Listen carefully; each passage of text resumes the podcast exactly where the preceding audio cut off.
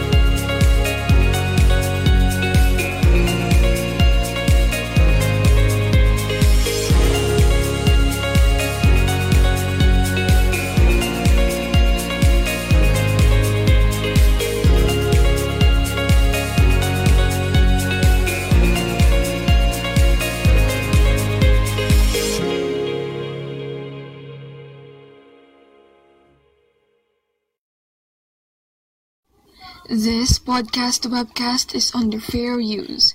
Copyright disclaimer under Section 107 of the Copyright Act 1976.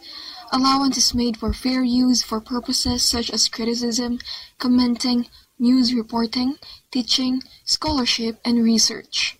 Fair use is a use permitted by copyright statute that might otherwise be infringing. Non-profit, educational, or personal use tips the balance in favor of fair use. All rights and credit go directly to its rightful owners. No copyright infringement intended. The views and opinions expressed are strictly those of the hosts and participants, and do not reflect the views of the faculty, organizations, and the university. Lahat tayo ay may angking diling sa iba't ibang mga bagay, pero ang ilan sa atin tila hindi pa handang ipamalas ito. Minsan ka na rin bang nag-alinlangan sa pagpapakitang gilas? Tara, samahan niyo kaming tuklasin ng kwento ng isang lapis na ayaw magsulat at kung paano niya natutunang ipakita ang kanyang kayang gawin. Narito si Hilary Ledesma mula sa 43 BEE upang hanagan tayo ng kwento tungkol sa talakayan mamaya ang Arts of Creative Literacy.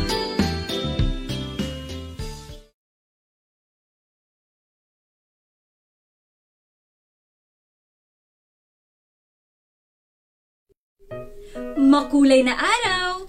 Ang kwento natin ngayon ay tungkol sa isang lapis. Maraming mga uri ng mga lapis at marami rin silang nagagawa. Sigurado ako meron ka ring lapis sa bahay nyo, kaya kung maaari, kunin mo ang iyong mga lapis at sabayan mo akong tuklasin ang istorya nila. Handa ka na bang makinig? Ang kwento ay pinamagatang The Pencil Who Would Not Write o Ang Lapis na Ayaw Magsulat. Ito ay isinulat ni Mary Ann Ordinario at ang mga ilustrasyon naman ay likha ni Beth Parocha. Ayaw kong gumuhit at ayaw kong sumulat. Pahayag ni Binibining Dilaw and Lapis sa mga kasamang lapis sa latang sisidlan. Bakit ba? Puputpurin lang ng mga bata ang matulis kong dulo at gagadgarin lang ako ni Ginoong Pantasa. Agad nang sumabhit si Ginoong Pantasa. Hindi naman ako ganyan kasama. Hindi, hindi, hindi! Giit ni Binibining Dilaw and Lapis. Gusto kong maging matulis at mahaba at panitilihing marikit magkakailanman ang dilaw kong balat. Nagtawanan ng ibang mga lapis. Kapag hindi tayo guguhit at susulat, para saan pa tayo? Sabay-sabay na usig ng mga lapis. Naghagal kupakan din ang mga sticker. Minsan lang kami gamitin ng mga bata, pero ayos lang sa amin. Tumahimik ang lahat nang marinig nilang papasok na ang mga bata. Agad na tumakas si Binibining and Lapis sa latang sisidlan. Nagtago siya sa ilalim ng mga salansan ni Binibining pad paper at sa loob ng standing kahoy. Tamang-tama, kumukuha na ang mga bata ng kani-kanilang mga lapis. Oh, akin yung pula ha? O akin naman yung berde? Akin naman tong brown. Nagsimulang sumulat ang mga bata. A, B, C. Tinasahan ng mga bata ang kani-kanilang lapis at muli silang sumulat. 1, 2, 3. Muling nagtasa ng kani-kanilang lapis ang mga bata at nagsimulang gumuhit. Isang puno, isang ibon, isang ulap, isang bahay, isang bundok. Natuwa ang mga lapis sa mga guhit na iyon, maliban kay binibining dilaw and lapis. Mula sa loob ng madilim na eskaparate, nakadungaw si binibining dilaw and lapis at kitang-kita niyang aliw na aliw ang mga bata at ang mga kapwa niya lapis sa kanilang ginagawa. Umiling siya. Hahayaan ko bang gamitin ako ng mga bata? Manigas sila. Kapag lalo nila akong gagamitin pang sulat at pang kuhit, lalo akong uubusin ni Ginoong Pantasa. Tapos, bigla na lang ako maglalaho at ang aking napakagandang balat na dilaw. Nang umalis na ang mga bata, maligaya ang lahat ng mga lapis. Tinitigan ni Ginoong Rosas and Lapis ang isang drawing. May isang pamilya na kasama ang nanay, tatay, kuya at ate. Masaya silang naglalaro sa parke. Hinangaan na ba ni Binibining Pulang Lapis ang guhit ng magandang pulang kastilyo na pinaliligiran ng mga pulang tulipan. Sinipat ni Ginoong Asul and Lapis ang guhit ng isang maningning na asul na kabundukan sa ilalim ng maaliwalas at maliwanag na kalangitan. Nasa bundok ang isang lalaking nakataas ang mga kamay at nagbibigay papuri sa Panginoon. Nalulugod si Binibining Lunti ang lapis na ginamit siya sa pagguhit ng maraming mga puno na maganda ang pagkakatanim. Maging si Ginoong Itim and Lapis ay nakaramdam ng pagmamalaki. Ginamit siya ng isang bata para gumuhit ng sarili-sariling linya. May bali-bali, may tuwid, may pahalang at pabalantok. Nasaksihan ni Binibining Dilaw and Lapis ang kanilang mga likha. Nakita niya rin ang likha ng iba pang mga lapis. Kay Binibining Abuhing Lapis, kay Ginoong Kayumangging Lapis, at kay Binibining Kahel and Lapis. Nainggit si Binibining Dilaw. Ngunit kapag naiisip niyang mapupudpud siya ng mga bata, lalo siyang nagsusumiksik at nagtatago sa salansa ni Binibining pad paper. Lumipas sa mga linggo at nangangalahati na ang ibang mga lapis. Patuloy silang ginagamit bilang pangsulat, pangguhit at pangkulay. Sa pagitan nito, sila'y tinatasahan. Hindi naglaon na puno ang silid ng mga guhit at mga naisulat. Tuwang-tuwa rin ang mga sticker dahil ang ilan sa kanila'y naitatabi pa sa mga guhit. Nakaramdam naman ng munting hinanakit si Binibining Dilaw and Lapis dahil wala man lang siyang nagawa. Ngunit mas maigi na para sa kanya ang magtago kaysa mawala ang kanyang magandang balat na dilaw. Nang numipis si Binibining pad paper, nagpagulong sa pinakamadilim at pinakasulok na bahagi ng eskaparating kahoy si Binibining dilaw and lapis. Pagkaraan, nakaramdam siya ng bagay na malambot. Mayroong gumagapang sa kanya. Mga anay! Kinagat ng mga ito ang kanyang balat. Ngayoy, tad-tad na ang katawan niya ng mumunting mga butas. Agad siyang gumulong palabas at nagulat ang lahat ng mga lapis. Anong nangyari sa'yo? Dahil nagtago ka ng matagal, pinapak ka na ng mga anay. Hindi makapaniwala si Binibining Dilaw and Lapis na tadad ng mga butas ang kanyang malusot lang balat. Mas maigi pang gamitin akong panggungit o pansulat kaysa lamunin ako ng mga anay. Palaho niya. May pakinabang pa ba ako sa mga bata? Oo naman, tugon ni Ginoong Pantasa. Tingnan natin ang aking magagawa. Sinikap ni Ginoong Pantasa ang kanyang makakaya upang tasahan si Binibining Dilaw and Lapis. May pag-asa naman pala. Problema na lamang ang mga butas sa kanyang balat. Kaya nagkusa ang mga sticker. Magkakatulong kami. Kaya ang lahat ng mga sticker, sina ginoong mabuti, binibining maganda, ginoong mahusay, at binibining kahanga-hanga ay dumikit at bumalot kay binibining dilaw and lapis. Pagkaraan, muling naging maganda at kaakit-akit si Binibining Dilaw and Lapis. Muli siyang sumama sa mga iba pang mga lapis sa latang sisidlan. Nang dumating ang mga bata, hagaw pansin sa kanila ang isang dilaw na lapis. Napahanga sila. Napakagandang lapis nito. Tingnan niyo ang mga sticker. Isang bata ang kumuha kay binibining dilaw na lapis at nagsimulang gumuhit. Ngumiti si binibining dilaw and lapis. Pakiramdam niya, may silbi siya at maaasahan. Sa pagtatapos ng araw, tinitigan niya ang kanyang mga nalikha. Isang larawan ng dalawang patong masayang lumalangoy sa lawa. Sa ilalim ng larawan ay may nakasulat na hindi niya makakalimutan. Mula noon, hindi na muling kinatatakutan ni Binibining Dilaw and Lapis ang umikli balang araw. At dito na nagtatapos ang ating kwento. Kagaya ka ba ni Binibining Dilaw and Lapis na may kakayahan ngunit natatakot itong ipamalas? Sana ay nakapagbigay ng inspirasyon ng ating kwento na ipakita ang ating galing at natatanging kakayahan, lalo na sa paggawa ng mga obra. Huwag tayong magtago dahil kahit na sino o ano pa tayo, siguradong may kaya tayong gawin. Hanggang sa muli, paalam!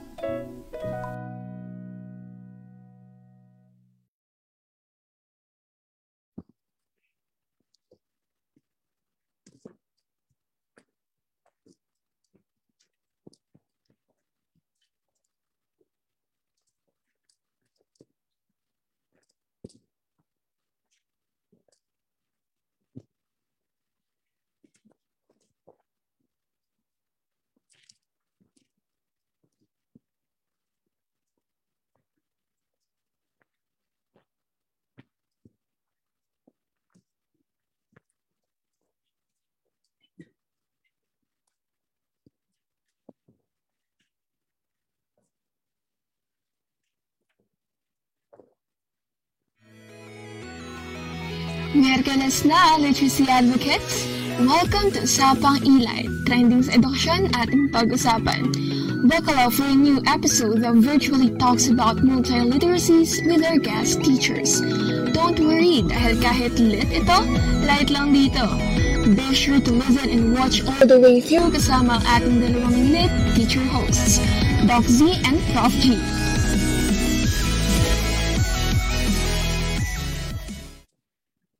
Magandang hapon. Magandang hapon sa iyo, partner, at sa mga live audience natin mula sa Zoom Room at sa FB Live. We would like to welcome everyone sa ating first episode ng Usapang E-Light. Bakit nga ba E-Light ito? E, dahil sa salitang education, light kasi kalmahan lang ang usapan natin dito. And lit para naman sa literature. Ano nga bang meron sa buwan na ito, Sir Jerry? Nako, mukhang sa buwan na ito, pinagdiwang Mhm. natin ang Hearts Day, di ba? Ang Valentine's sige. Day. Mhm, mhm. Pero bukod dito, meron pa tayong pinagdiriwang sa ating literacy, no? Na pinakamahalaga. Ito ay ang buwan ng mga sining o yung Mm. Arts Month. Mhm. Ikaw ba, partner? Do you believe na artistic or creative ka? Pwede ko na rin sabihin na oo. well, um, masasabi ko na nagsimula ako bilang isang mananayaw simula bata ako. Pero ngayon, tinatry ko naman kumanta. At saka, meron din naman akong passion sa pagpapiano. Ikaw naman, partner. Dahil in, in on the spot mo ko ngayon, ikaw naman ngayon. Can you say that you're also creative? Yes, I'm creative thinker, di ba? Ayun. Mag-iisip na lang. Ayun. Okay. very important 'yan tsaka yung pagiging visionary, no? Kasi if creative enough, maaaring hindi ka maging visionary. Pero partner, in this maiden episode, lilinawin natin ang arts at creative literacy kasi very important ito sa lahat mula sa elementarya hanggang sa tertiarya, no? Sa tertiary level natin. Um, kasama natin na inimbitahan, inanyayahan ang mga kapita-pitagang profesor mula sa Faculty ng Sining at Wika. Ngunit bago yan, pasalamatan muna natin ang Center for Reading and Literacy. At of course, ang RS, andyan si Ma'am Nancy, ang head ng Reading Society. Maraming salamat po sa inyo sa pagtulong sa amin sa pagbuo ng konsepto at ng programang ito. Maraming salamat po ulit sa inyo. At Yes. bumabalik po tayo sa ating mga speakers na nagsisimula po sa ating week na ito, ang ating mga FAL faculty. Sige nga, Sir Jerry, sino ba sila? Um, ang una at kasama natin, ang una nating, nating ipapakilala sa ating mga audience ay si Professor Jennifer Turner. Professor Turner finished her master's degree in drama education and theater arts at the Philippine Normal University in 2008 and has taught drama and English for 22 years to various age groups. She has directed numer- numerous plays for high school, university, and community theater, theater groups and is currently teaching performance studies, acting theories, and creative play directing, culture and arts education, contemporary literature, and art appreciation courses at PNU. Talagang mabigatin ito, ano? She's into all the performing arts, jack of all trades, and has also done performance art, drag shows na napanood mo ba yung drag show yes, na of course. very ano ano Last year ito. Yes. oo. Mhm, and mhm. performance poetry. She has done choreography and musical directing of various recitals and concerts and being a multi-instrumentalist has organized faculty and student rock bands and marching bands at her previous schools. Everyone, please welcome Professor Jennifer Dison Turner. Ayan. Ma'am Turner. Hello. Good afternoon. Ayan. Isa naman sa ating mga speakers sa ating forum ngayon ay si Sir Laia Roman. Sir Laia Roman is an assistant professor under the Faculty of Arts and Languages at the Philippine Normal University, handling various subjects in visual arts education, including subjects on theories, skills, applied arts, and technology. He holds a master's degree in art studies, specializing in art history from the University of the Philippines, Diliman. Mr. Roman also serves as an arts consultant in both basic and higher education, involved in various curriculum enhancement projects as well. Aside from teaching, he is also practicing intermedia artist and an advocate of creativity in education. Magandang hapon po, Sir Laya. Magandang hapon. Ah, salamat po sa pag-invite niyo sa amin, Doc Z and Prof. G. Ah, sal- ah, hi din po sa lahat ng ating manonood. Yan. Siguradong maraming nanonood na from BikaEd. No? Mga ano to, ah, gurus ng BikaEd. At the same time yung mga sila rin ay kasama mga sa Faculty of ah, Arts and Literature Arts and Languages, sorry. Literature pa rin. Um, sige. So ang ating topic for today ay may kinalaman sa nababanggit na nga natin sa arts and creative literacy. Um, madalas kapag sinabi nating literacy, ito ay pagbasa, pagsulat. Yun ang una nating naiisip, no? Pero marami na ngayon na mga literasiya. At hindi ito mainstream, no? Madalas hindi ito mini-mainstream kasi iba ang tingin natin pag sinabing arts and creativity, creative literacy. Ma'am Shine? Well, hindi din naman natin talaga alam kung matatawag ba natin ang mga sarili natin na creative, ano? Kaya kailangan talaga nating malaman sa forum na ito, galing dito sa ating mga eksperto, kung ano nga ba ang ibig sabihin ng arts at creative literacy. So simulan na natin, Sir Zari. Yes. Okay. Handa na ba kayo? Handa na. At yung mga, kumusta naman yung mga viewers natin, maglagay lang kayo ng comments kung meron kayong ibig na sabihin sa akin. Yes. So we encourage everyone from our FB Live audience, even dito sa ating Zoom, sa ating Zoom room, kung may naisip kayo na gusto nyong itanong, idagdag, maaari naming i- ibigay ito sa ating mga panelists.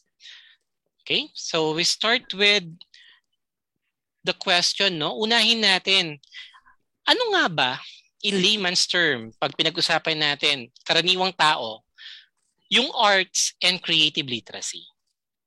Ayan. Sino po bang sasagot sa inyong dalawa? Siyempre si Sir Laya muna. ah, si Sir Laya daw muna. Go, Sir Laya. Ako na, ma'am. Sige. Uh, ano ano po gusto niyo, formal o yung informal? Kahit ano po sa dalawa. Oo. Uh, kung kung in a nutshell po, parang ano, uh, sa akin po yung yung artistic artistic literacy, uh, basically the the uh, one's appreciation of the arts. Uh, pero pwede pa, pa, pa natin itong palawakin, uh, subukod sa appreciation, kasama yung knowledge, uh, understanding, and application of the arts. At kas, pag hinimay pa natin yun, kasama dito yung, yung different processes, techniques, um, yung, yeah, in the arts, including its significance to you as a person, and its significance to to the society kung, kung nasaan ka. Ayan. Um, tricky din kasi yung term na, na yung yung literacy ng ng arts at creativity kasi um unlike yung ba yung yung um, ibang literacies um ang, ang mga prevailing theories na, na nakikita ko uh, about artistic literacy ay um yung yung art yung artistry at creativity pinanganak na tayo na meron noon it's in our DNA we are born with it.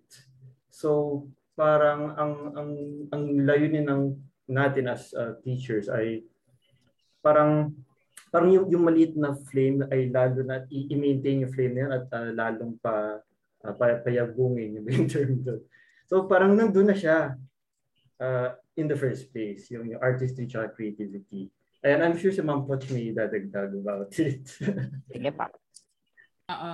Yeah, um, ako kasi no sa sa personal experience ko no, Uh, so so uh, ba- bago pala ako sumagot, thank you for for inviting us no kasi uh, we really believe na kailangan ma ma talagang ma-push tong idea of uh, arts or creative literacy.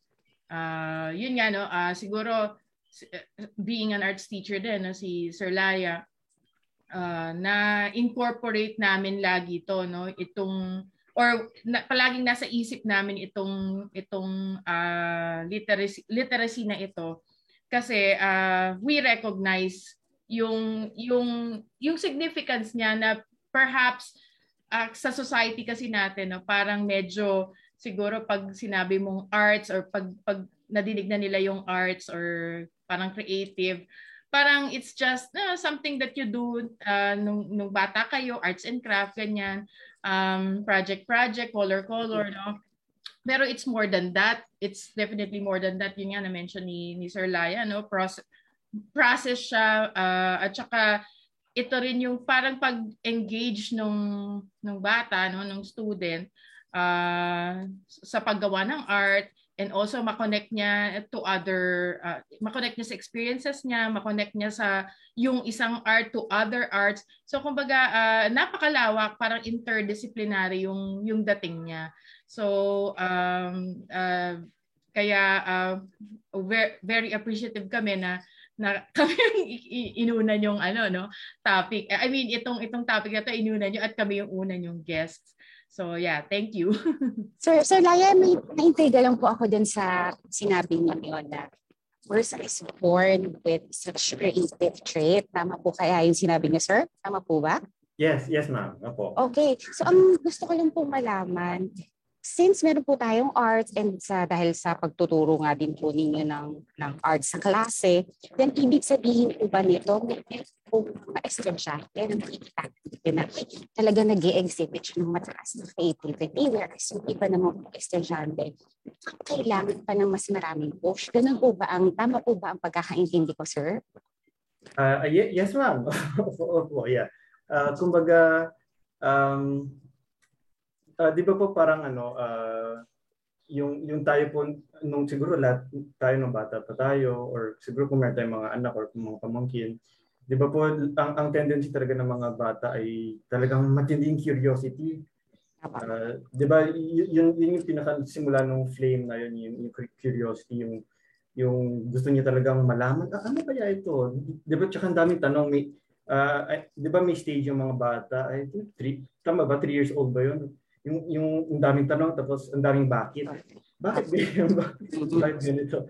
Kasi talagang nasa DNA natin yung yung, yung curiosity. So um so parang ayun po um, tapos kasama rin ng curiosity yung, yung imagination.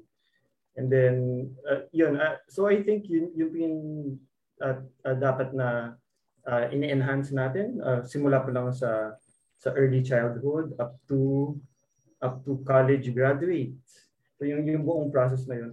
Like uh, isang isang napaka-influential sa akin na, na TED Talk uh, ay yung kay Ken Robinson, yung uh, uh, Do School Skill Creativity. Na, ah, yes po. Yeah. Yes po. Aware yeah, po. Talagang, ano, mm. talagang uh, pinapapanood ko yun sa aking mga students. Yes po. Uh, lagi. Kasi parang yung, yung theory niya dito ay um, yun nga, yung all of us are born creative tapos mm-hmm. bakit pagdating natin adulthood, bakit napaka napaka ano na natin, napaka quote unquote realist. Hindi na tayo curious. Din parang parang kasi ganun ganun eh, ganun na talaga. Parang ganun. So parang uh, yun in in sa creative literacy parang we type as teachers, we really need to um, make sure na yung, curiosity niyon ay na-maintain at uh, hindi lang maintain, parang na-develop din uh, throughout uh, the whole schooling para um, yeah, pa- para pag gumraduate yung bata uh, after school or after college, talagang uh, he or she will become a really creative uh, citizen of the Philippines. na, Sir Jerry? Ay, sige dagdagan, po, sir. Sorry, dagdagan ko yung kay Sir Laya. sige pa, sige pa. Um, kasi I also believe no na uh, talagang uh, kids, everyone is born creative. Um, kasi um, uh, when I taught, uh, kasi I was a performing arts teacher sa isang school ko na I taught from kindergarten to year 7, no? To middle school. Um, so yung sa kindergarten class, syempre, um, masayahin sila, no? mahilig sila maglaro, ganyan. But uh, kasi dun sa classroom nila, they have different centers no dito sa school na pinag-turuan uh, ko.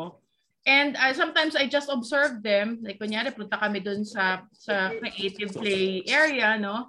And they're free to choose whatever they want to uh, ano may mga may mga props like may may may costumes may different costumes may different hats. And matutuwa ka kasi you don't have to direct them. Talagang they they get what they want uh, kung ano yung nakapukaw ng interest nila. And they they from there they create characters nagda-dialogue na sila no? Hindi ko naman mm-hmm. sila dinidirect eh ako nga at ako talaga yung medyo kasi I'm as a theater person I'm more of a director so ako gusto ko yung sinasabi ko kung ano yung gagawin nila pero sometimes I don't even have the chance no kasi um uh, I have to go with what they are doing so parang parang nagiging uh, parang uh, original story talaga. So creative talaga kasi original yung ginagawa nila. And um, even with uh, kunyari yung movement and music na activity where where I use the drums, no? I just uh, beat on the drum and ano na yan, nagsasayaw na sila and uh, may gumag uh, gumagawa na sila ng sarili nilang movement na hindi ko naman din-demonstrate. So talagang makikita mo na uh, ang mga bata talaga, uh, everyone is born creative talaga. So yun. Okay, so ibig sabihin if we are having this inborn talents or creativity, it is of course the environment that will hone naman yung tinatawag natin na inborn talents at saka creativity ngayon. And maraming salamat po doon. Sir Jerry? Um, gusto kong sundutan yung ano no, yung binanggit kanina ni mm-hmm. Professor uh, Turner regarding sa ang pagiging literate sa arts and creative it will go along outside the portals of the school. Nabanggit niya dito yung social importance, yes. significance. Mm-hmm. Um, ano nga ba yung mga sinasabi nating social significance ng arts and creative literacy? Um, siguro, uh, ang pinaka nakikita ko dito is yung skill ng communication kasi na de-develop no uh, when you when you engage in arts education or ano kasi um like very significant siya ngayon no? Uh, baka um mako-connect ko na siya do- doon sa 21st century skills na na sinasabi natin no? Kasi 'di ba napaka uh, laganap ngayon ng social media. Um, ang daming mga videos, ang daming mga information na dinadump sa atin, no? And uh, nakikita yan ng mga bata. so syempre paano sila maka paano nila maintindihan kung alin doon yung uh, pa, uh, paano nila maintindihan kung paano yung ano yung tama, ano yung truth, no? Ano yung uh, yung message na talagang uh, yung kinakailangan nilang malaman kung hindi sila marunong mag-distinguish no ng meaning. Ang arts kasi it it helps no, it helps magbasa ka ng kaya nga no literature no. Magbasa ka ng story, magbasa ka ng uh, manood ka ng play, ma, uh, mag-watch ka ng film. Um, marirealize mo, ang dami mong malalaman, no? talagang nawa-widen yung iyong uh, pag-iisip. So, um, syempre, like, for example, sa, sa mga high school students, no, uh, talagang very much uh, essential yon no? Kasi um and impressionable sila eh no? Madali silang uh, mat, baka yung sinasabi natin baka ma-brainwash or something. So kailangan talaga uh, wide no? Kailangan nila magbasa kailangan nilang ma man, uh, manood ng ng plays, kailangan nilang kailangan nilang uh, malaman like kung ano ang mga tema sa isang pelikula, sa isang play, kailangan sa isang book, no? Eh, hindi lang naman kasi yun yung halimbawa pagbabasa ng story, it's it's not just yung mga who, what, where yung kailangan malaman eh. So kay may deeper na kailangan pang malaman, no? So so yung yung pagkuha ng meaning dun sa artistic work uh, very much translates to the skill of uh, communication. So, uh, ayun. so, yun yung isang nakikita ko. Yung skill ng communication. It helps them. Yes. Sir Laya, you want to yeah, add something? Yeah, po ako sa sinasabi ni Ma'am Poch. Uh, agree po ako doon na yung yung yung matututunan, yung makukuha mula sa arts, it, it really goes beyond uh, the, the the classroom. Uh, kasi talagang um, marami mga uh, crucial na mga attitudes, values, and ethics na, na makukuha mula sa arts. Uh, when I was first teaching sa art, parang ang, ang tinututukan ko, knowledge at skills kasi parang kailangan matutunan ng mga bata itong, itong knowledge na to, itong, itong content about, about art history, ganyan. Kaya skills yung parang mag-drawing ng, ng proportionate. Pero eventually na na-realize ko, hindi, it's not really about the knowledge and skills. It's about the, the attitudes that will be developed. Um, isa sa pinaka uh, gusto ko dito yung patience. Art develops patience. Um, sa pagpipinta, halimbawa sa isang oil painting, uh, you, re- you really need to be patient in, in, in what you're doing, uh, stroke by stroke. Hindi, ka, hindi ito katulad ng photoshopping na instant yung mga bagay-bagay. So stroke by stroke ang pagpipinta. Uh, alam ko yeah, si, si Doc Zain ay ano, nagpa-piano. Ano ba sa pagtugtog ng piano or learning an instrument, it doesn't just develop patience but also perseverance. Yung, ano ba, may piyesa kang aaralin. Tapos, uh, di ba, hindi biro yan. Yung, yung babasahin mo yung nota, tapos ita-translate mo yung nota into your your brain tapos pupunta sa fingers mo. And then parang minsan yung fingers mo matigas. Yun so it develops um really patience at saka perseverance hanggang sa matapos mo yung yung piyesa so it it it, it applies to all of the arts kahit sayaw man yan um, visual arts uh, music uh, drama.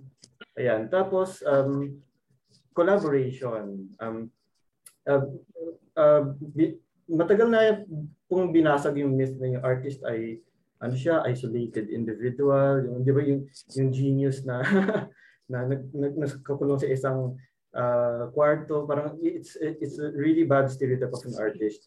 Um, ang artist po talaga ay uh, uh, collaborative. Um, ako personally I I do shadow puppetry shadow play and um, it's yung yung collaboration yung yung laro at uh, yung, yung paglalaro among artists ay talagang bahagi ng creative process. Yung pag yung choreography uh, uh, behind the screen, yung paglalatag ng mga materials, uh, yung yung uh, communication na non-verbal kasama lahat yun sa, sa proseso. So ayun, um, ilan pa lang yun, uh, patience, perseverance, collaboration.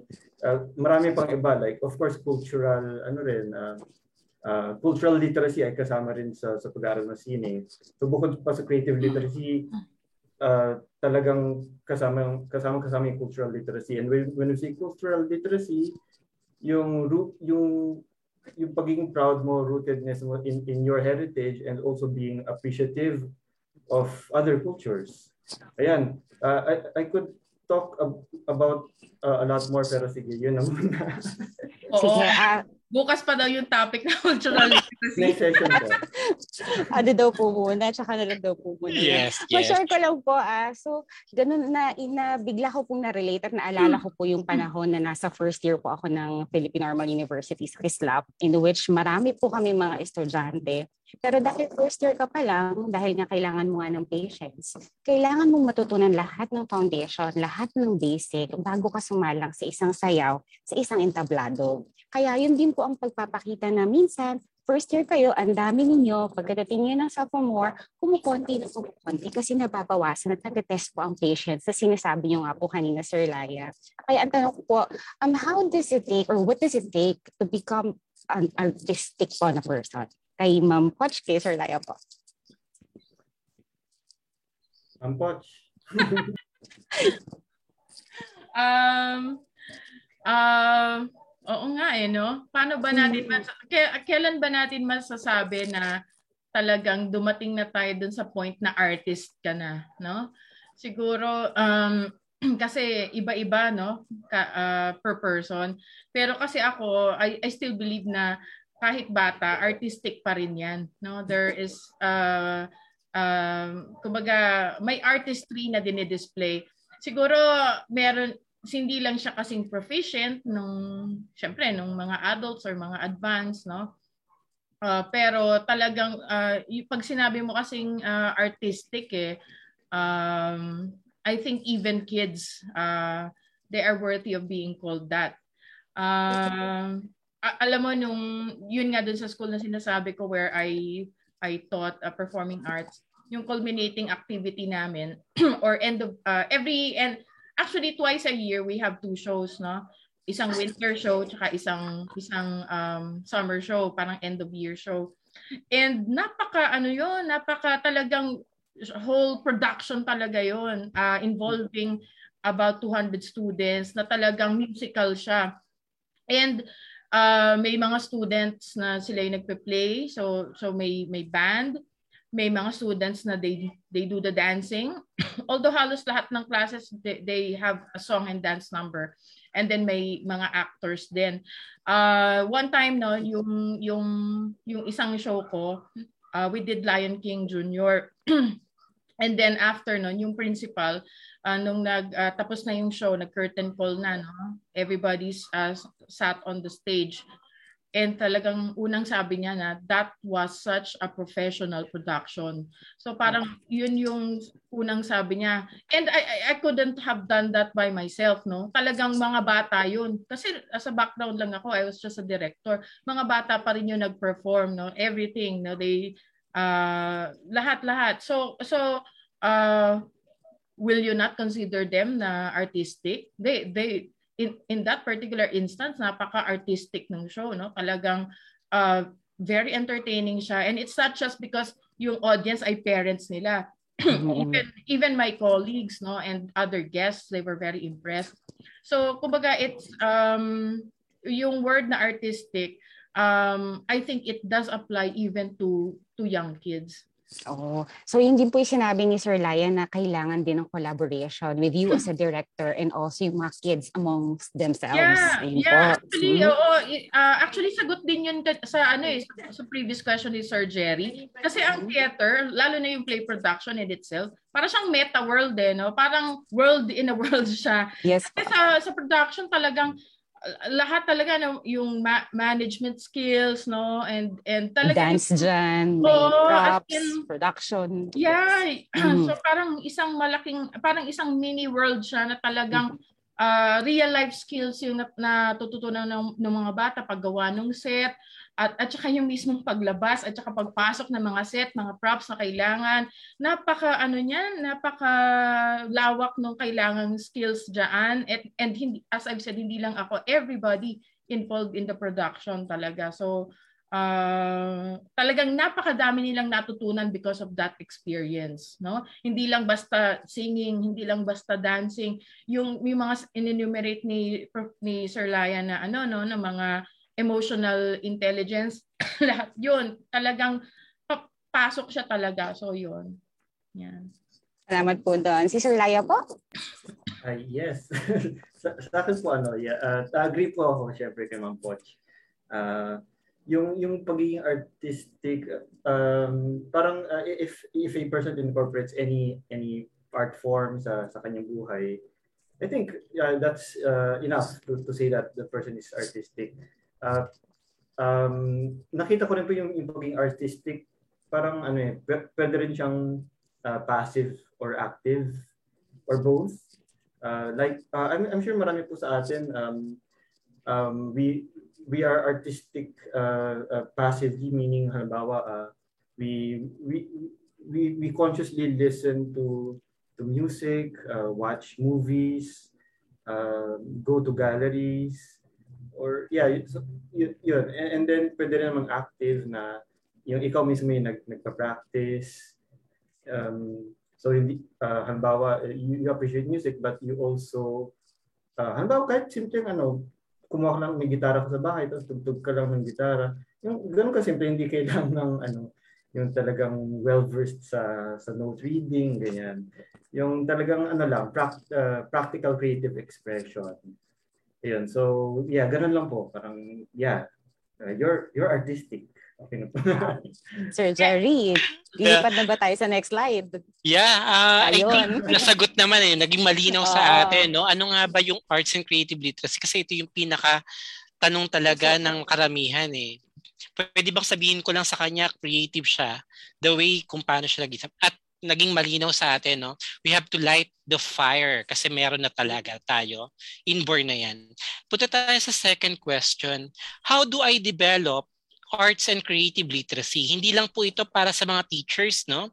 Kasi even yung um, mga parents, mga kasamahan natin sa bahay, kasi ito rin yung mga tanong ng mga parents, paano nila i-assist, i-guide yung kanilang mga anak para dito sa art maging artistic sila, mas maging creative sila in many ways. Okay, Sige ako po. mauuna dyan. Habang may naaalala ako, no?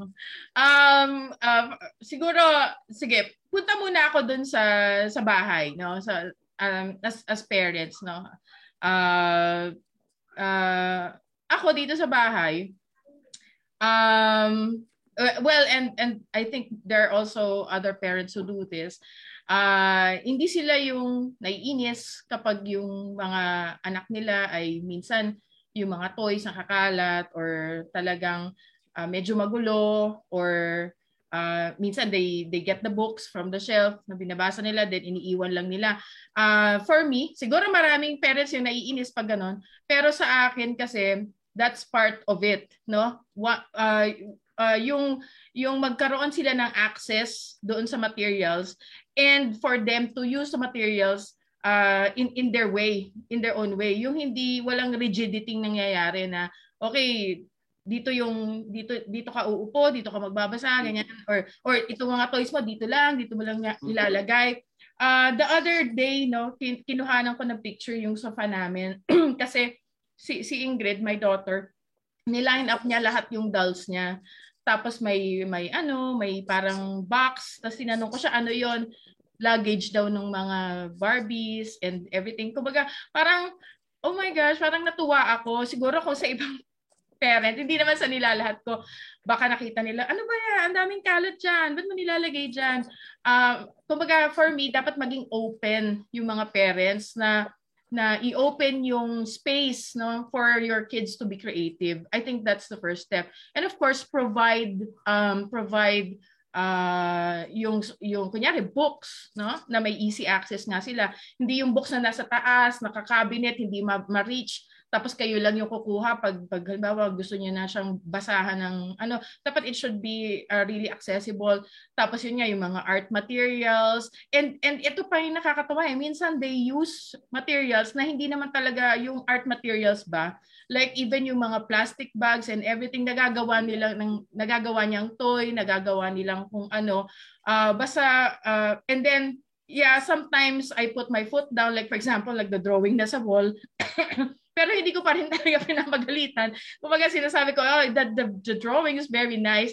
Uh, pero uh, syempre, nire-redirect redirect ko siya to other material kasi syempre pangit naman yung ano pero kumbaga uh, hindi ko naman siya pinapagalitan or binaban ko yung ano yung yung mga markers or whatever so uh, siguro yon yung first step na talagang um, let them have all of these na accessible and let them just be creative on on their own. Yung hindi kayo yung mag magsasabi kung ano dapat yung gawin nila.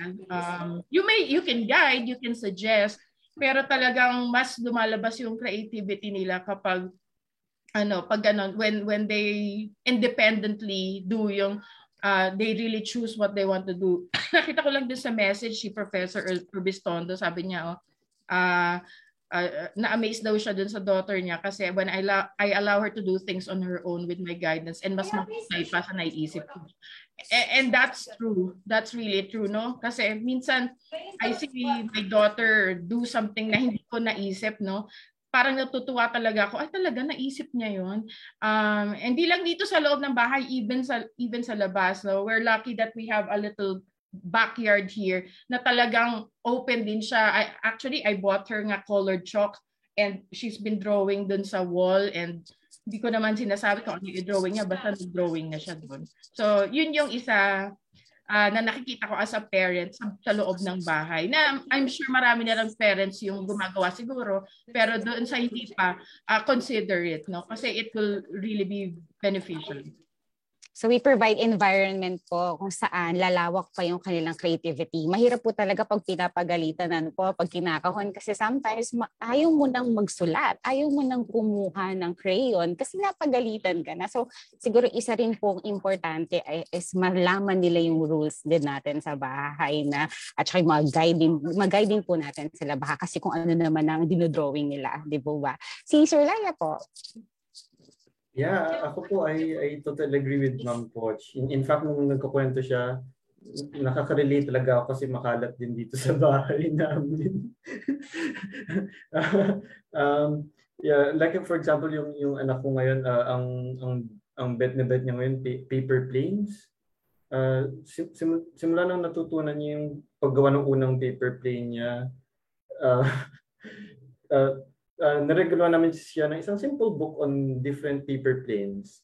So, ah, baka sakaling ma, ma, maengganyo siya. Tapos, wow, mukhang sobrang nainganyo. Uh, so natutunan niyo yung iba't ibang uri ng folds, may valley fold, may mountain fold, may basta kung ano-ano pala yun, makomplikado pala yun. Tapos uh, ngayon, ngayon nag-invent na siya ng, ng sarili niyang mga designs meron siyang UFO paper plane, meron siyang Batman paper plane, meron siyang name it. Tapos talagang hundreds na yung paper planes dito. uh, kaya uh, minsan makalat na makalat na sa, sa sala. So ayun, parang uh, environment talaga, uh, parang a, a creative environment. Um, tapos I agree din na syempre dapat may, may rule din at, at the end. Pero hindi man syempre pwedeng makalat lagi sa bahay. Meron, so parang kakibat ng freedom, may, may discipline din. At kung, kung nasaan yung paano babalansin yun, yun ang I think hindi natin masasagot uh, case to case yan. Yung, yung balance between freedom and discipline. Um, uh, yun. So, and, I think that also applies in in artistic practice din. Kasi yung mga kilala ko talagang magagaling, mahusay na artists, yun din yung talagang traits nila sa kanilang pag-iisip. They, they're really free thinkers. They think out of the box. Meron freedom. Um, but at the same time, they have uh, personal discipline uh, sa kanilang ginagawa, sa kanilang craft, uh, sa kanilang passion. May discipline sa passion. Ayan. Kaya di ba, halimbawa yung, yung likes of uh, Lea Salonga, pa, paano sila gumaling sa, sa craft nila? Mm-hmm. Full freedom, tsaka discipline. Mm-hmm. Eh, meron pa ako ay, ay, sorry, sige pa. In addition, uh, tsaka ako, kasi di ba ngayon alam natin na yung mga bata may access sila sa gadget, sa tablet. Mm-hmm. Uh, uh, I can, masasabi ko na minsan yung anak ko din, no, napapasobra siya ng gamit. Uh, Siyempre, kailangan natin i-control yon Pero kasi natutuwa rin ako minsan nakikita ko siya, she does something creative dun sa kanyang, yung mga apps niya sa tablet niya. Like, meron sil merong app na, I think it's called Gacha Life. Basta yung parang nag, nagpili siya ng mga damit and, and yes, yes. Uh, mm-hmm. doon para sa, sa figures niya. And then there's another one na nakakagawa siya ng parang soundscape, Laya. Alam mo ba kung anong app yun? Basta ang galing eh. Galing ah. Tapos, tapos nagsasend siya sa akin and her dad ng, ng clips ng, ng yung ginawa niyang soundscape. So nat, natuwa naman ako na, what? Uh, parang batang-bata pa lang nakakagawa na ng soundscape. So parang, uh, I let her use it kasi nakikita ko na may nade-develop din na kumbaga napapractice din yung creativity. Siguro kung ang ginagawa niya lang ay yung mga games lang na like say Candy Crush, ba yan? Candy Crush, parang pang matanda or whatever. so siguro iba bando yun. Pero yung nakikita ko kasi na she's doing something uh, using apps that also uh, promote creativity. Pati nga yung Minecraft eh, tuwang-tuwa ako sa kanya kasi she builds um, um, yung mga structures, no? Pero syempre, uh, ingat-ingat din kapag uh, kasi yung, di ba may mga chat-chat doon sa ano, sa Minecraft.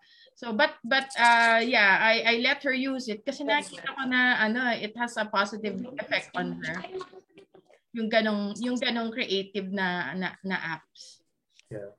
Yeah, I believe yung ano no, very important dito yung support at the same time yung guidance din ng mga parents no. Um of course, ngayong ngayong modality na ito, mas uh, malaki yung percentage na kasama ng mga parents ang kanilang mga anak. So mag-guide talaga. However, may, may tanong kasi dito regarding sa mga teachers naman. Paano natin may spouse doon sa ating mga tinuturo itong arts and creative literacy?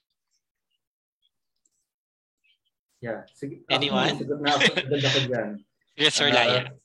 Uh, uh, ano po, um, isa isa ko rin pong laging uh, parang ano ba to parang hugot or uh, uh, every time I ano um, I see uh, art art competitions kahit nung bata pa ako uh, di ba napapansin natin sir parang bakit parang formulated yung laging nananalo sa mga art art competition? Laging yung yung yung globe tapos may kamay na nakaganon yung yung okay mga taong taong papel na Correct. Dapat may hawak-hawak kamay. Um, Iba-ibang kulay yung mga kamay na yan eh. Tsaka Yes, mata. Oh, yes. yes, yes. Yun. So parang may, may formula. Parang if if the kid follows this formula, you will win in the competition.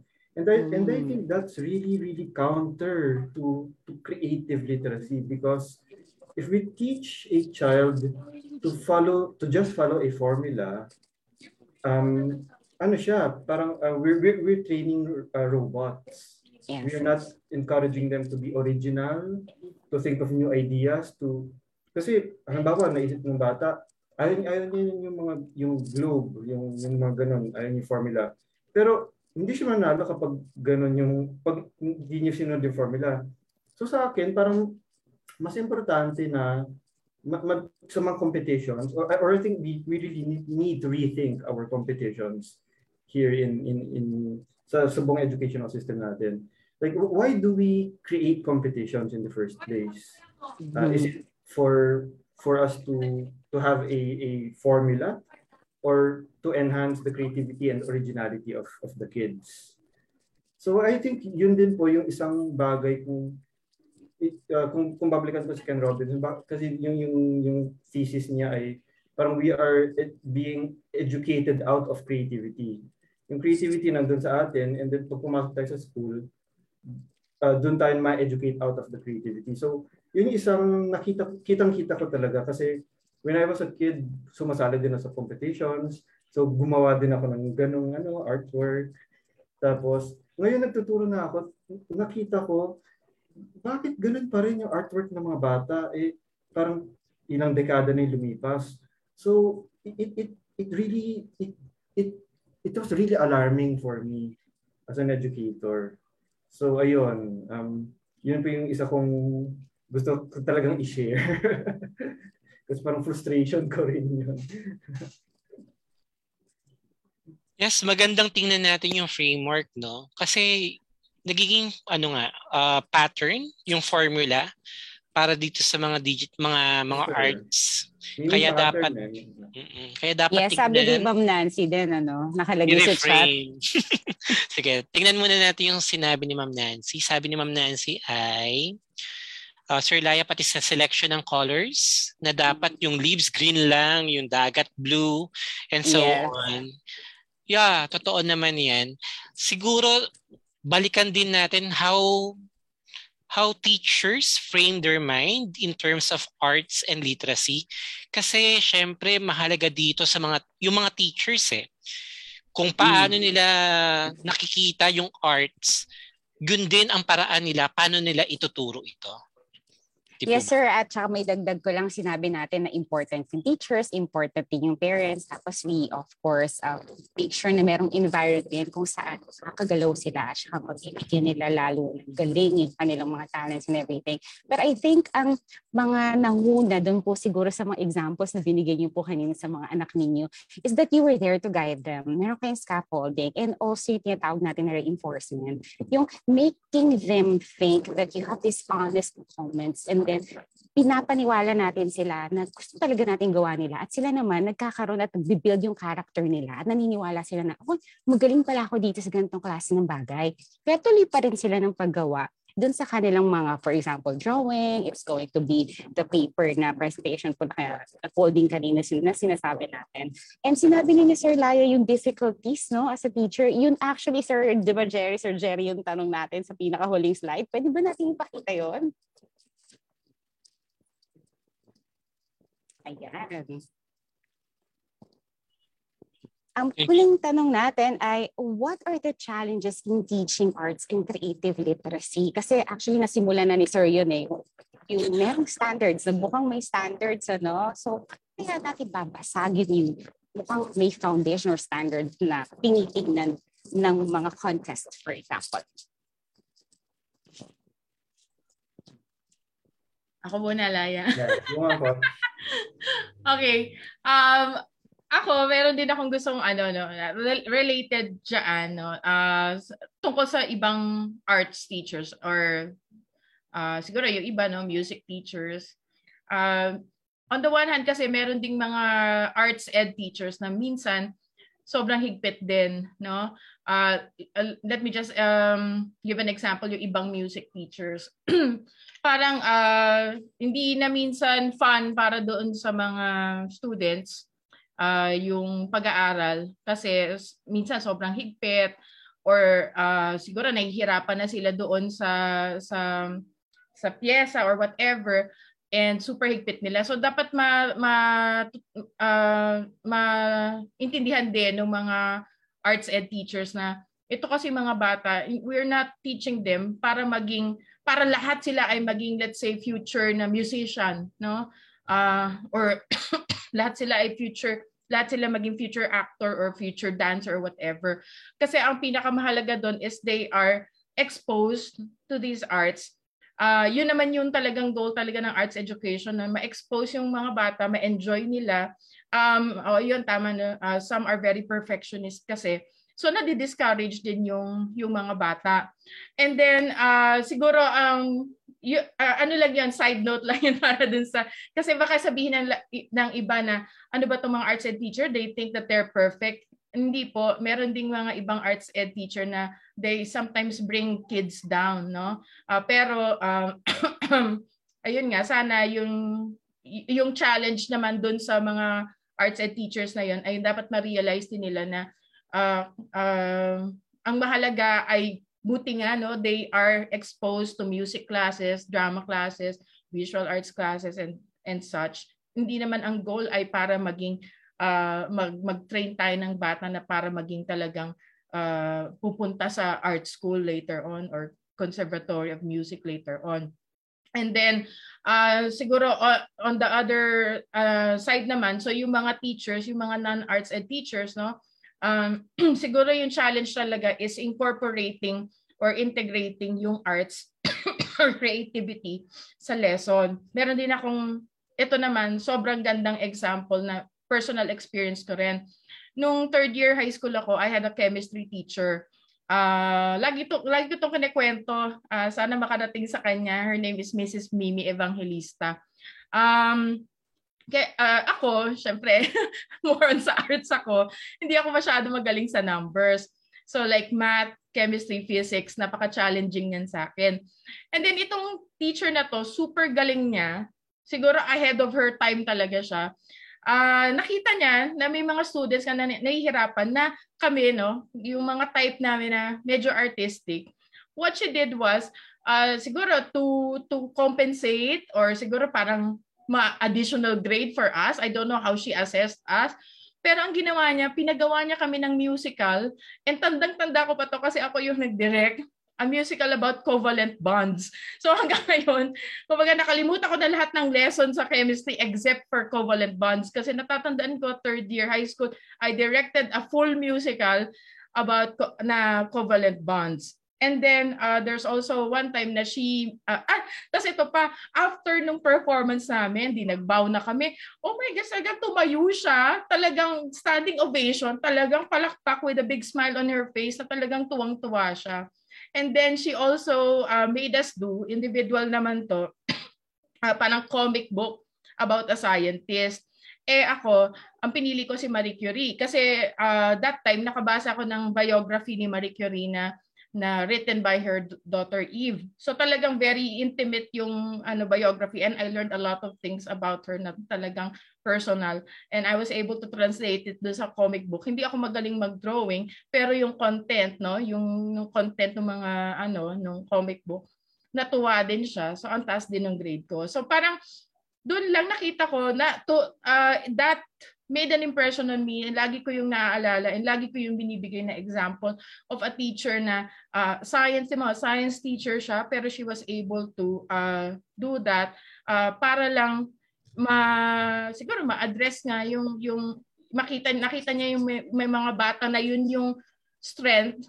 So talagang naano siya kumbaga um uh, pat, pati kami natuwa kami sumaya kami and natutunan din namin yung yung lesson niya because of that So, yun. That means si Teacher Mimi ay nakita niya yung potentials ninyo. However, not just on that subject, pero yung beyond ng potential na kaya nyo pang makuha using your talents as well. ba? So Yes. kapag talaga nakikita ka ng teacher mo, nakikita ka ng parents mo, mas lalong lumalakas talaga yung loob mo at gusto mo pang gawin yung mga mga skills, mga abilities at talagang nai-improve mo itong mga ito. Si Sir Laya po? Uh, yeah, A- ako rin po ano, um kumbaga sa challenge, well, yung, yung isa nabanggit ko na kanina, yung yung nga yung, yung tendency really to ano to uh, for for uh, arts arts teachers to ano to um to, to stick to a certain formulas, competitions. Pero uh, aside from that, may mga na-encounter din ako na mga mga uh, studies like halimbawa um uh, ma- mas maganda na ang ibigay sa sa isang bata ay isang blank paper rather than a coloring book. Kasi yung coloring book meron ng meron ng template.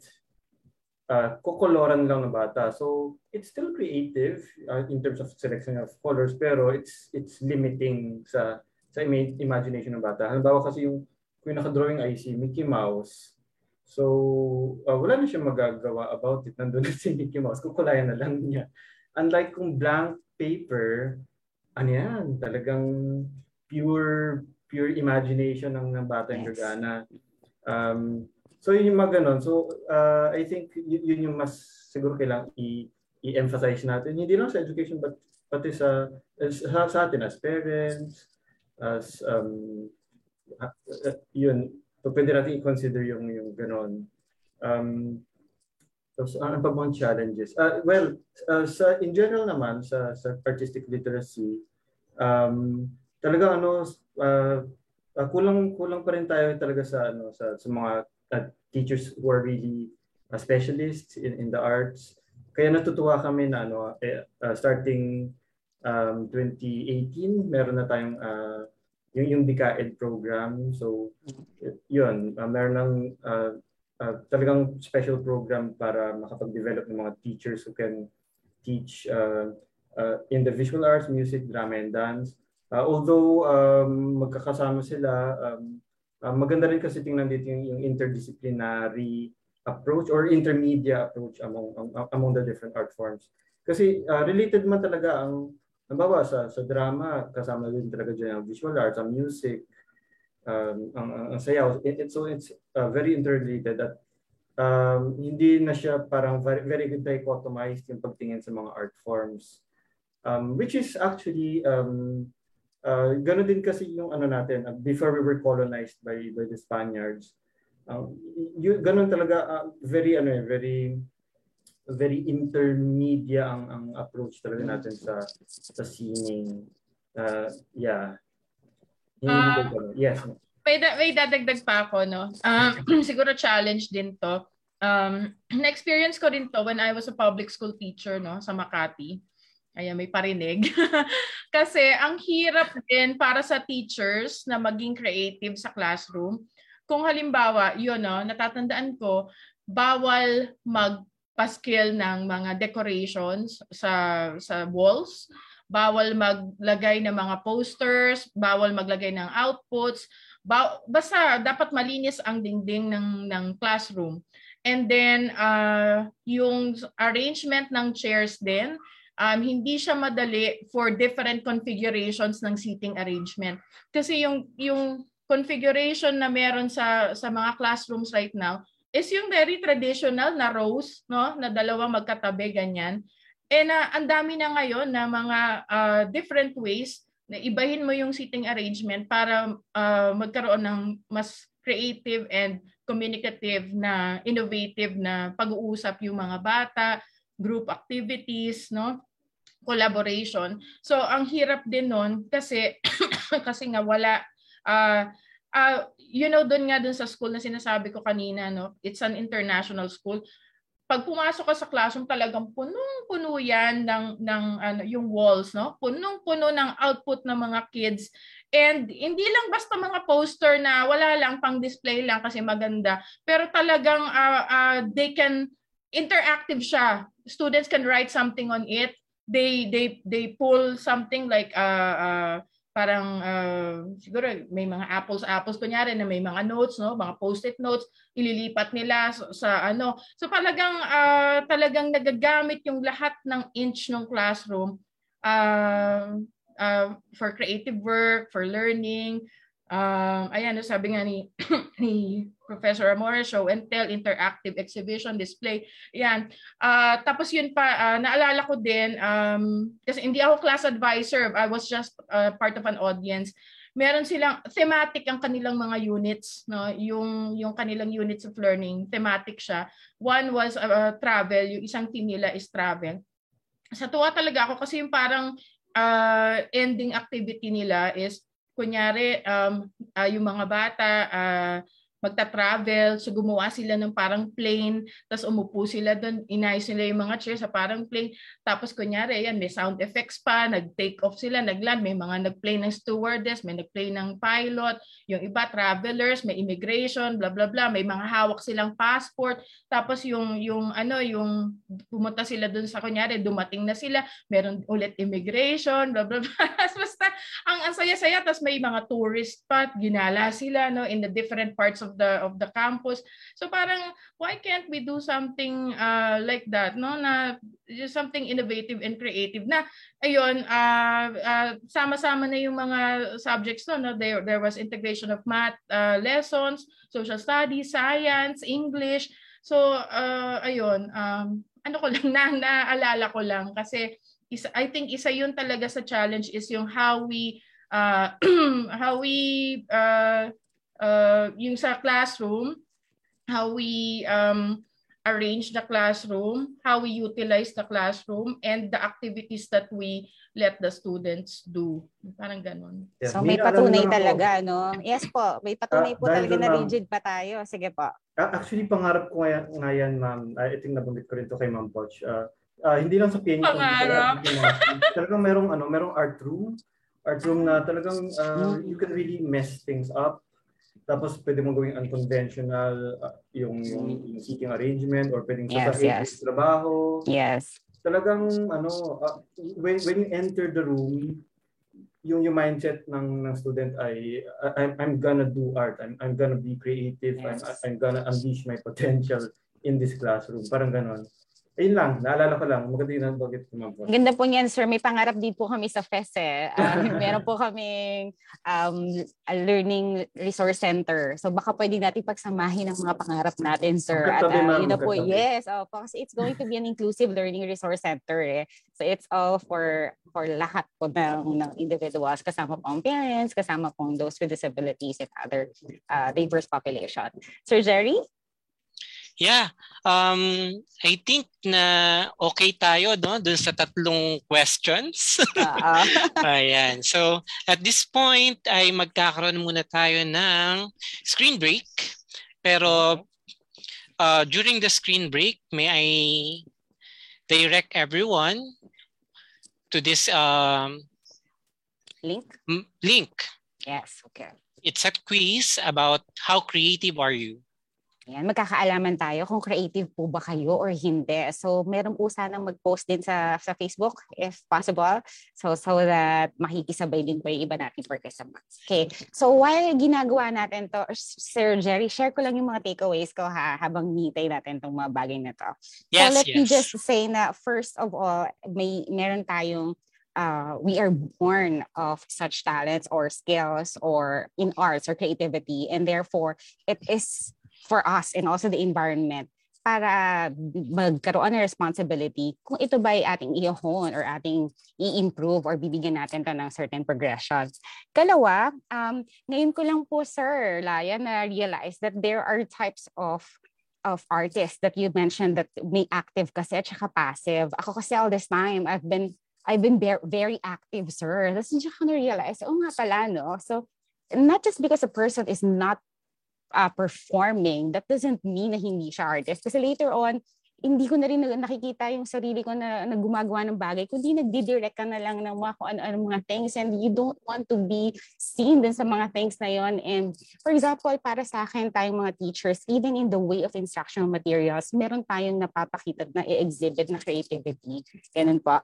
And yes, hanggang sa panahon po ngayon, isa sa mga takeaways ko yung sinabi ni Ma'am Poch na yung experience niya na sa isang school na may ganito pa palang klase ng eskwelahan. So, ibig sabihin ng challenge po talaga sa, sa ating mga teachers is how we're going to provide assessments, paano ba tayo mag-create ng rubrics in which we're going to ask learners kung ano pa sa tingin nila yung paraan, yung kagustuhan din po nila kung ano yung gusto nilang ipakita. Sometimes kasi kaya sinabi ni Sir Ryan na yung curriculum natin or yung schooling mismo ay pumapatay ng creativity because we are forgetting to ask the learners kung ano ba yung gusto nilang ipakita. Saan ba nila gustong ano, ipaalam yung kanilang nalalaman. Kagaya nga po ng teacher ni Ma'am Poch na natuwa ako sa sinabi niya na pinag-present mo sila kita mo tuloy ngayon na meron pala silang alam kaya lang iba yung paraan nila ng pagpapakita ng kanilang nalalaman. Sa special education po, ito po ay tinatawag namin sa Universal Design for Learning po. Yan is multiple means of representation, multiple means of action and expression of the kids na sila dapat ang gagawa. Sila kung de-decide kung anong gusto nila. At of course, yung rubric mo ay nababase din din sa kagustuhan nila. Ayun po. So, yun po ang takeaway ko sa araw na to at maraming salamat po sa ating mga guests. Yeah, since nagbigay ka na ng takeaway, susundan naman kita. No? So, Ayun. sabi nyo kanina, ang pagiging artistic, either passive or active. No? Mhm. Minsan active ako, minsan, minsan o madalas passive ako. Pero alam, alam ko sa sarili ko and I claim na ako ay artistic and creative. Very important sa sinabi sa usapan natin kanina, ang teacher. Kasi kung hindi si teacher mismo na tinatanggap niya sarili niya siya, na siya ay artistic, paano pa niya kaya mai inspire yung kanyang mga mga estudyante. So very important dito yung claim natin as teachers na dapat claim natin na tayo artist at saka creative people. Um, bukod dito, importante rin syempre yung specialization. No? Maging specialist din tayo in our own ways. Hindi naman kaya nating, hindi tayo katulad ni Ma'am Turner na specialist siya sa lahat ng, ng arts. Sana all. Do? Um, pero hanapin natin kung saan tayo nalulugar. Very important yon. Um, sa paghahanap natin sa ating lugar, we have to find connections din dun sa iba't ibang subject area. Kasi the way we solve problems creative, creatively ay hindi lang ito isolated. Hindi lang ito pang mathematics, pang science lang. Tulad ng nabanggit kanina, ay pwede nating gamitin ang iba. I remember nung nakaraang araw na nagtuturo ako sa ating mga um, sa ating mga teachers sa undergrad, may nagbanggit lang regarding sa sa STEM no sana raw yung yung mga ino-offer sa STEM ay basically nandoon na yung pang engineering, pang science, pang technology, pang mathematics lang. Sabi ko hindi. Um, meron na tayong approach which is team and we include arts. Kasi kung titingnan natin the way we design things ay nakaangkla yan sa natural arts na tinatawag. So very important din yon. Ayan. Um, actually, ang dami-daming pumapasok sa utak ko na um, na nabanggit sa usapan natin. Kulang ang oras natin para dito sa usapan na ito. Marami agree pa. ako dyan. Oo, Yes. sayang. Sabi no? pa Pero naman namin, Sir Jerry, hanggang 5 p.m. lang tayo, hindi tayo lalabas sa Oo. 5 p.m. Eh. Eh, oras Umabot na pala? tayo ng isang 5:24 na. oras. okay, kaya nga. At kalahati. Kumusta na kaya yung mga sagot nila sa ating tanong sa quiz? Okay. Anyone who wants to share? How how creative are you? score. Mm. Amla Arnie, meron ka na bang score dyan? Sina Jude, estudyante natin sa reading. Ang score ninyo? Ayan. Hintayin natin. Mukhang may mga direct message lang Oh, Nahiya sila. nahihiya, nahihiya. Nahihiya sila. sabihin. So, ano Oo, yung score nila? Sabi nila ay nasa gitna naman daw. Ah, ayun. Oo. Okay. Medyo kailangan lang gisingin. Ah, napaka palad ng mga tao na ang kanilang mga magu- mga magulang kasama rin ang kanilang mga guro na matyaga sa paggabay sa kanila para hindi lang ano no hindi lang i-spark yung kanilang ano ah, creativity kung hindi pagningasin pa ngayon nga nasusunog Yes. na nga sila di ba Sobra naman. Oo. Pero very important yun eh, yung guidance. Yan. So Yan. sana all kaya may mga naman. teachers na magagaling, no? Kaya naman Ayan. matu-challenge tayo ngayon pero kailangan na natin mag-award ng certificate sa Jerry. Yes. so, let's move on to the awarding of certificate. Maraming maraming pong salamat sa pagsama sa ating usapan, Ma'am Turner at saka Sir Laya. So the citation reads, Philippine Normal University, the National Center for Teacher Education, College of Teacher Development, Faculty of Education Sciences, Center for Reading and Literacy, and the PNU Reading Society awards this certificate of recognition to Jennifer D. Turner for generously sharing her expertise on issues and research trends in arts and creative literacy, webcast, and podcast activity. Usapang e-light, trending sa, sa edukasyon, ating pag-usapan. Held via Zoom and Facebook Live, given this 16th day of February 2022. Signed, Nancy S. Ramores, the head of Center for Reading and Literacy, and Dr. Rodrigo D. Abenes, Associate Dean, Faculty of Education Sciences. The same certificate of recognition is given to Sir Laya A. Roman. Congratulations po at maraming salamat po sa inyong dalawa. Thank you very much. Siyempre, Thank you, thank you ah. Salamat. Okay. Hindi natin pakakawalan. Sa ulitin. Yes, hindi natin pakakawalan ng ating mga ang ating mga ah, invited guests for the wrap up. Siguro hingin lang natin sila ng statements, final statements about arts and creative literacy. Ma'am, Ma'am Jennifer? That episode was so lit, Dogsy and Prof G. Kaya naman, sa ating mga Okay. Okay. Ako siguro, on, episode uh, was so lit, Dogsy and Prof G. Kaya naman, sa ating mga literacy advocates na sumubaybay sa atin ngayon, Yan. Okay po. Okay. Ah, ako meron akong gustong ano no, i-share na quote. Ah, this one is from Steve Jobs. Uh, as Steve Jobs in launching the iPad 2 put it, it is in Apple's DNA that technology alone is not enough. It's technology married with liberal arts, married with the humanities that yields us the results that make our hearts sing. So even si Steve Jobs na recognize niya yung important im- importance ng art no? Ng ng humanities. Hindi lang puro technology ngayong ah, ngayong 21st century. Kailangan kailangan pa rin natin more than ever yung yung arts yung pagiging creative. So uh, so sana uh, parents teachers um, school administrators uh, recognize this as well and uh, also give the uh, the focus or or uh, yun nga no sana uh, mabigyang uh, importansya din yung itong arts and creative literacy and and arts education. So thank you. Yeah. Ako naman po ano, ah, una, ah, stay curious. So kahit, kahit matanda na tayo, parang sana hindi mawala yung spark ng cu- curiosity sa ating lahat. Ah, pangalawa, ah, make some art, do it now. Kung kung nag, wag na magpatumpik-tumpik.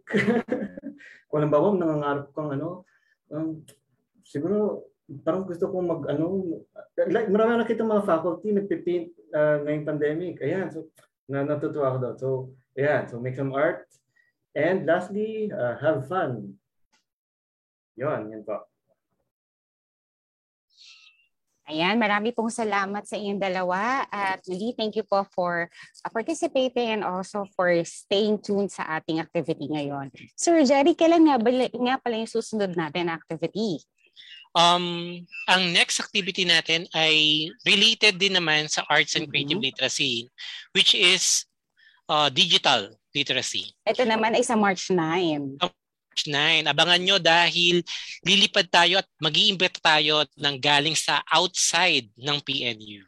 Ayun, okay. So, kailangan ba nilang sumulat ng evaluation form or sumagot? Um, sige, i-turn over natin muna kay Jude. And certificates of participation, please answer the evaluation form available in the pinned comment in the Facebook Live's comment section. Thank you and see you in the next episode. Have a nice day po, everybody. Maraming salamat.